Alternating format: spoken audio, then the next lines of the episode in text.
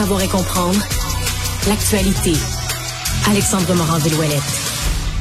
Bonjour Alexandre. Salut Mario. Euh, une nouvelle qui est tombée il y a quelques minutes, c'est la presse qui a obtenu une déclaration le venant de la, caisse de dépôt Infra, la CDPQ Infra, sur le REM. Euh, pas un autre report? Ben oui, Mario, un autre report. Celui-là qui devrait pas être catastrophique selon les infos du porte-parole, justement, de CDPQ Infra, Jean-Vincent Lacroix, qui a pas voulu le confirmer, firmer les informations, mais quand même, là, en ce moment, on n'est pas encore à l'étape finale des tests, même qu'on les a pas commencés sur le REM. Parce que il reste une espèce de répétition générale, ce qu'on appelle la marche à blanc. Dans le fond, c'est qu'on va faire rouler le REM comme s'il y avait des passagers. Comme une journée normale. Comme une journée normale, comme plusieurs journées normales. Même, on dit qu'on doit faire un 10 jours consécutifs là, de tests à faire rouler tout ça et où on veut obtenir un taux de fiabilité global qui est en haut de 95% là. Donc, il faut, vraiment... Sur 10 jours sur 10 jours, là, qu'il y a très, très, très, très peu d'accro. Le problème, c'est qu'on n'a pas commencé encore ces tests-là parce que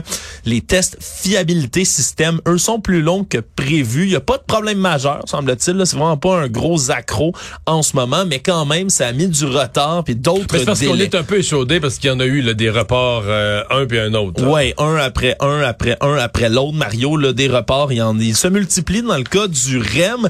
Et là, euh, on visait la fin du printemps. Puis le printemps, théoriquement, ça se termine le 20 juin. Donc, il y a encore une petite marge de manœuvre du côté euh, du REM. Mais quand même, là, on veut prendre le temps de bien faire les choses. Puis ça se peut que ça arrive. Mais un peu plus tard que la fin du printemps, on parle là, de quelques semaines de plus quand même. Là, parce que dès qu'on commence la marche à blanc, le jour où on peut le faire, je l'ai dit, c'est 10 jours. Donc, au minimum. Donc, on va ouais, devoir en fait, attention, c'est 10 jours si tout va bien. Où on maintient un 95% de fiabilité. J'en déduis que si durant ces 10 jours-là, on a des, des accros, puis qu'on n'a pas le 95% de fiabilité, là, faut, faut, on reporte pour jusqu'à temps d'avoir, jusqu'à temps d'avoir le 10 jours, là. Ouais, exactement, là. Donc, à moins d'un problème majeur, ça devrait, le dépasser, là, de quelques jours, là, les objectifs qu'on s'était donnés.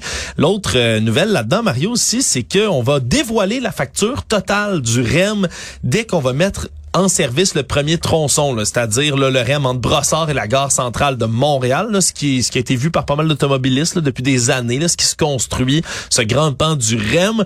Et lorsqu'on va l'annoncer, l'inaugurer, on va avoir des prix, semble-t-il, que ça doit être, Mario, sans grande surprise encore une fois, plus haut comme montant que le 7 milliards qui avait été annoncé jusqu'ici. Ce sont les informations de la presse puisqu'il a été euh, semi-confirmé. on parle d'une hausse d'au moins 30% des coûts sur le 7 milliards. Ça m'étonnerait, ça. Des dépassements de coûts. Il n'y a jamais eu ça de l'histoire des travaux au Québec, hein, des dépassements de coûts. Euh, moi, c'est une erreur. Ouais, c'est la même erreur qu'ils ont fait pour le pont-tunnel, je pense, Mario. Hein? Le dépassement de coûts, ça m'étonnerait. Tu vais vérifier tes ben, affaires. je, regarde, je, retourne à la table à dessin, Mario. Je ben, c'est vrai, faut plus que je fasse de jokes cyniques de même. Ça, ça, s'est retourné contre moi dans le cas des loups à Longueuil. Ben, c'est vrai que ça, c'est vrai que c'est arrivé, ça, auprès d'un de nos auditeurs, Mario, qui se demandait si c'était ta solution. En fait, c'est Tristan, faudrait qu'il se trouve une, une, musique ou un avertissement sonore. Mario est cynique, là. Ouais, Mario fait une espèce d'alarme nucléaire serait bon, c'est ça. Oui, à chaque fois Mario est cynique, Mario est cynique, ça serait bon. Oui, il, en prend bonne note, nous dit-il, puis ça c'est une, bonne affaire parce que ça, t'arrive de temps en temps de faire du cynisme, Mario? C'est rare.